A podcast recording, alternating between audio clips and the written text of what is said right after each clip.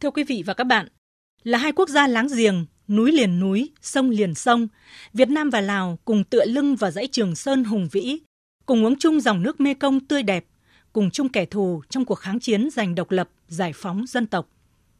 Từ sự gắn kết do điều kiện tự nhiên và lịch sử, mối quan hệ đặc biệt Việt Nam Lào đã được các lãnh tụ vĩ đại là Chủ tịch Hồ Chí Minh, Chủ tịch Cây Sòn Phong Vi Hàn và Chủ tịch Suphanuvong đặt nền móng, được vun đắp bằng mồ hôi xương máu của biết bao thế hệ và ngày càng được củng cố, không ngừng phát triển, trở thành tấm gương mẫu mực, thủy chung, hiếm có trong quan hệ giữa các dân tộc trên thế giới.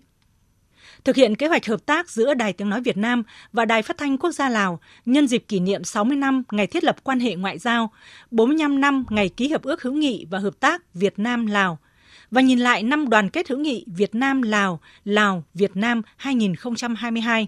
Nhóm phóng viên Đài Tiếng nói Việt Nam đã có cơ hội tham gia hành trình hơn 2.000 km từ Việt Nam sang nhiều tỉnh nước bạn Lào. Chúng tôi đã gặp gỡ những nhân chứng, đến thăm những địa chỉ đỏ, ghi lại những câu chuyện xuất phát từ mối quan hệ tự nhiên gắn bó giữa hai dân tộc. Mời quý vị và các bạn nghe loạt phóng sự Tình nghĩa Việt Lào vững bền hơn núi hơn sông – do nhóm phóng viên Ban Thời sự, Ban Đối ngoại thực hiện. Trong chương trình hôm nay, chúng tôi gửi tới quý vị những câu chuyện về mối liên hệ mật thiết của hai quốc gia trong công cuộc đấu tranh giải phóng dân tộc, giai đoạn Đảng, Chính phủ, quân đội và nhân dân hai nước đã sát cánh trực tiếp chi viện, chiến đấu và giúp đỡ nhau trên một tinh thần quốc tế trong sáng.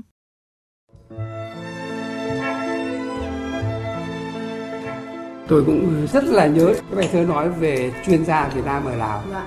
bài thơ như này nhé. Kẻ thù còn đụng đến ta ta còn nghĩa vụ chuyên gia chuyên vào đường chuyên từ Việt qua Lào nghĩa tình giúp bạn phần nào giúp ta? Đúng hàm cố vấn chuyên gia toàn cầu chỉ có chúng ta một thời. Những vần thơ những kỷ vật về một thời thanh niên sôi nổi đi theo tiếng gọi của tổ quốc được nhà báo Nguyễn Thế Nghiệp trân trọng nâng niu như báu vật đời mình. Là phóng viên thường trú của Việt Nam Thông tấn xã tại Nghệ An trong những năm chiến tranh rất ác liệt từ năm 1970 đến 1973, nhà báo Nguyễn Thế Nghiệp được cử sang Lào giúp bạn xây dựng cơ quan thông tấn xã nhằm truyền đi những tin tức quan trọng phục vụ công cuộc kháng chiến của Đảng Nhân dân Cách mạng Lào và bộ đội Pathet Lào. Những năm tháng ấy, máy bay Mỹ bắn phá điên cuồng cơ sở làm việc đặt trong hang sâu phải gỡ đi dựng lại tới 5 lần. Bom bi nhiều lần nổ trước miệng hang, nhưng các phóng viên của Thông tấn xã Việt Nam vẫn sát cánh cùng đồng nghiệp Lào để thông tin không một giờ đứt đoạn. Cơ duyên đã khiến nhà báo Nguyễn Thế Nghiệp gắn đời mình với đất nước triệu voi xinh đẹp và mến khách. Ồ, các bạn ở Lào với bác coi là quê hương thứ hai. Thế mà bác với bác gái đi du lịch bác làm cờ Việt bác gái làm cờ Lào là bác đưa là tình Việt Lào đến đỉnh Phát Xi Păng khoe với chúng tôi hình nền điện thoại là bức ảnh hai vợ chồng ông cầm trên tay lá cờ Việt Lào bay phần phật khi chinh phục đỉnh Phang Xipang. Ông Nghiệp không giấu được niềm vui trong ánh mắt, giọng nói. Bằng tình yêu dành cho đất nước Lào với khả năng quan sát và tập hợp tư liệu của một nhà báo, ông dành nhiều thời gian viết sách về mối quan hệ hữu nghị đặc biệt giữa hai nước. Không chỉ ghi lại các sự kiện lịch sử quan trọng, các trang sách của ông còn có những câu chuyện, những nhân vật cụ thể làm sáng bừng bức tranh hữu nghị đặc biệt Việt Nam Lào. Đồng chí đảng viên Ngô Thế Sơn giúp xây dựng các chi bộ ở bên đấy. Thì cái người đầu tiên ông tuyên truyền cách mạng đấy là ông Thạo Tu. Ông Ngô Thế Sơn này bàn với ông này kết nghĩa này.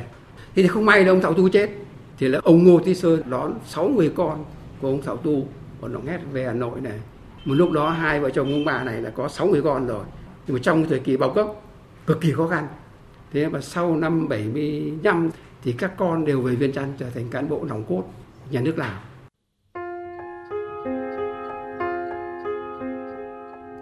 Suốt chiều dài lịch sử hai cuộc kháng chiến chống Pháp và chống Mỹ, hàng chục nghìn cán bộ quân tình nguyện và người dân Việt Nam đã băng rừng, lội suối, vượt Trường Sơn sang Lào. Với tinh thần quốc tế trong sáng, thấm nhuần lời dạy của Chủ tịch Hồ Chí Minh, giúp nhân dân nước bạn, tức là mình tự giúp mình. Những chuyên gia quân sự và chiến sĩ quân tình nguyện Việt Nam đã trải qua khó khăn gian khổ, hy sinh như lời của Chủ tịch Cây Sòn Phô Vi Hàn. Sương máu của nhân dân Việt Nam đã nhuộm đỏ khắp nơi trên đất nước Lào. Sự giúp đỡ của Việt Nam đối với Lào đã xây dựng nên mối quan hệ đặc biệt. Tham gia chiến đấu tại cánh đồng chum Siêng Khoảng, địa bàn chiến lược quan trọng bậc nhất trên chiến trường Đông Dương, ông Nguyễn Văn Hiểu, nguyên chiến sĩ tiểu đoàn công binh Z25, may mắn hơn rất nhiều đồng đội. Trong mưa bom bão đạn của quân thủ, biết bao chiến sĩ quân tình nguyện Việt Nam đã gồng mình cho tới ngày toàn thắng và nhiều người đã vĩnh viễn nằm lại ở lưng đồi thông hay cạnh bạt làng. Máu thịt của họ đã hòa vào sông núi để có đất nước Lào hòa bình tươi đẹp hôm nay. Quân số hy sinh ở cái mặt trận cánh Trung Châu Ngạn ở Nghĩa Trang Sơn Nghệ An có hơn 10.000 liệt sĩ. Có một anh bạn Lê Văn Dũng, anh ấy cùng dòng ngũ một ngày chuẩn bị chiến xe đấy anh ấy giờ mình ở cái đoạn trên đường vào giảm Thông của mình của mình cóc nó nổ anh ấy toàn cái chân qua cái đồi gối hai bên này bằng 21 cuộn băng mà không còn hồng máu thực ra là cái lúc ấy là cái tuổi trẻ mà mà tất cả đều theo cái tiếng gọi của tổ quốc đấy sẵn sàng chiến đấu và sẵn sàng hy sinh lúc ấy gọi là coi cái chết nhẹ lông hồng trong ba thập kỷ giai đoạn từ năm 1945 đến năm 1975 đã có tới 80.000 lượt chuyên gia và quân tình nguyện Việt Nam được cử sang công tác, chiến đấu tại Lào. Có chiến sĩ lên đường từ khi 18 đôi mươi, hoàn thành nhiệm vụ về nước khi tóc đã ngả màu. Có gia đình, nhiều thế hệ là quân tình nguyện và đã có 40.000 cán bộ chiến sĩ hy sinh, hàng chục nghìn người bị thương trên mảnh đất này. Trải qua 22 trận đánh lớn nhỏ suốt những năm từ 1967 đến 1970, anh hùng lực lượng vũ trang nhân dân Lào Khăm Mặn, Khổn Trần Thạ ấn tượng sâu đậm về những năm tháng hạt gạo cắn đôi cộng rau bẻ nửa của bộ đội Việt Nam và bộ đội Pathet Lào trong các chiến dịch giải phóng giành độc lập cho dân tộc. Trong chiến dịch Cụ Kiệt, chúng tôi phối hợp với bộ đội Việt Nam để giải phóng cánh đồng chum. Bộ đội tình nguyện Việt Nam sẽ vào đánh trước. Phải công nhận là họ rất giỏi, đi mà không ai biết, giống như những chú chuột. Chúng tôi thì vào theo sau. Chiến tranh đã khiến không biết bao nhiêu người, cả Lào lẫn Việt Nam phải nằm xuống. Nếu bây giờ chiến tranh có xảy ra, tôi sẽ đưa cả gia đình, con cái sang Việt Nam. Vì đi đâu cũng không thể an toàn bằng tình Việt Lào khăng khít như vậy đấy.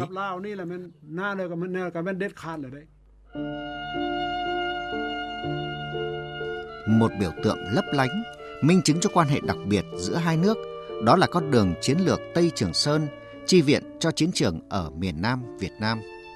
Nhờ sự đồng cam cộng khổ, hết lòng ủng hộ của Đảng Nhân dân Cách mạng Lào, đường Hồ Chí Minh đi qua 17 mường ở Trung và Nam Lào với tổng chiều dài hàng nghìn km đã hoàn thành. Suốt 16 năm, từ năm 1959 đến năm 1975, đế quốc Mỹ dài dọc tuyến đường Trường Sơn hàng triệu tấn bom, hàng ngàn tấn chất độc hóa học nhằm ngăn chặn tiếp viện của ta. Trong lạt mưa bom bão đạn ấy, nhân dân các bộ tộc Lào đã hết lòng giúp đỡ bộ đội Việt Nam trong việc mở và bảo vệ tuyến đường. Ông Lê Thượng Quýnh, người lính hóa học từng nhiều lần sang Lào lấy mẫu chất độc da cam trong cuộc kháng chiến chống Mỹ, nhớ lại. Cuộc kháng chiến chống Mỹ của nước nếu không có chính quyền Lào, không có cuộc cách mạng Lào, không có quân đội Lào thì vũ khí đạn dược của ta vào trong miền Nam không được vào và bác đã đi thăm ở những cái điểm mà những cái bản heo lành lắm thì người ta tua nhà tua cửa để phá hết để cho xe ta chở vũ khí đi vào người ta không tiếc gì cả. Cho nên mối tình lào việt ấy, thắt chặt đời đời bền vững. Từ rừng núi đến đồng bằng từ vùng giải phóng đến vùng địch hậu quân và dân hai nước đã sát cánh bên nhau đưa cuộc cách mạng đi từ thắng lợi này đến thắng lợi khác. Mà đỉnh cao là đại thắng mùa xuân năm 1975 tại Việt Nam và chiến thắng ngày 2 tháng 12 năm 1975 tại Lào. Hai đất nước Việt Lào đã giành độc lập tự do, tinh thần quốc tế trong sáng đã tạo tiền đề vun đắp cho mối quan hệ đặc biệt, mẫu mực hiếm có trên thế giới, một tài sản chung vô giá của hai đảng, hai dân tộc cho muôn đời sau để quan hệ Việt Lào mãi mãi vững bền hơn núi, hơn sông. Trên đỉnh Trường Sơn gặp nhau giữa đường đi chiến đấu. Anh giải phóng quân lào, biên giới đẹp sao? Cây lá lao sao, rộn ràng lẫn trong màu áo. Những người chiến sĩ yêu nước lào